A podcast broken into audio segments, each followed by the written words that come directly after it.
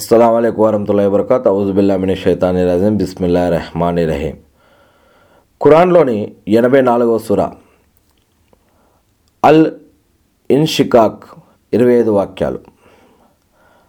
ఆకాశం బద్దలైనప్పుడు అది తన ప్రభు ఆజ్ఞను వింటుంది. దానికదే తగినది మరి. మరి భూమి సాగదీయబడి భూమి సాగదీయబడి విస్తృతపరచబడినప్పుడు అది తన లోపల ఉన్నదంతా బయటపడేసి ఖాళీ అయిపోతుంది. అది తన ప్రభు ఆదేశాన్ని ఖచ్చితంగా వింటుంది.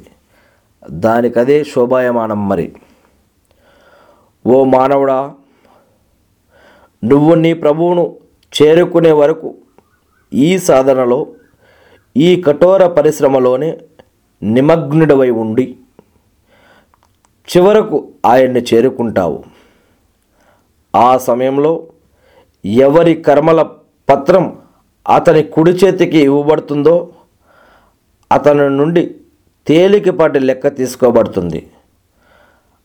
అతను తన వారి వైపు సంబరపడుతూ వెళతాడు. మరెవరి కర్మల పత్రం అతని వీపు వెనక నుండి ఇవ్వబడుతుందో అతను చావు కోసం కేకలు వేస్తాడు. మరి అతను మండే నరకాగ్నిలో ప్రవేశిస్తాడు. ఈ వ్యక్తి ఇహలోకంలో తన వారి మధ్య తెగ సంబరపడేవాడు.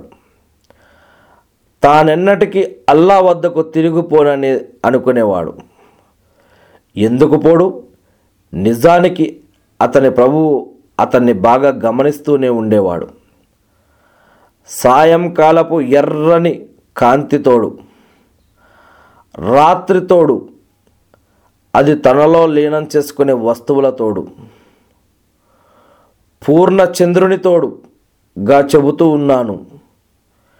నిశ్చయంగా మీరు క్రమేణా ఒక స్థితి నుండి మరో స్థితికి సాగిపోతూ ఉంటారు. అసలు వారికి ఏమైపోయింది వారు ఎందుకని విశ్వసించరు? వారి ముందు ఖురాను పఠించినప్పుడు వారి ముందు ఖురాను పఠించినప్పుడు వారెందుకు సాష్టాంగపడరు? పైగా విశ్వసించని ఈ జనులు దీనిని ధిక్కరిస్తున్నారు.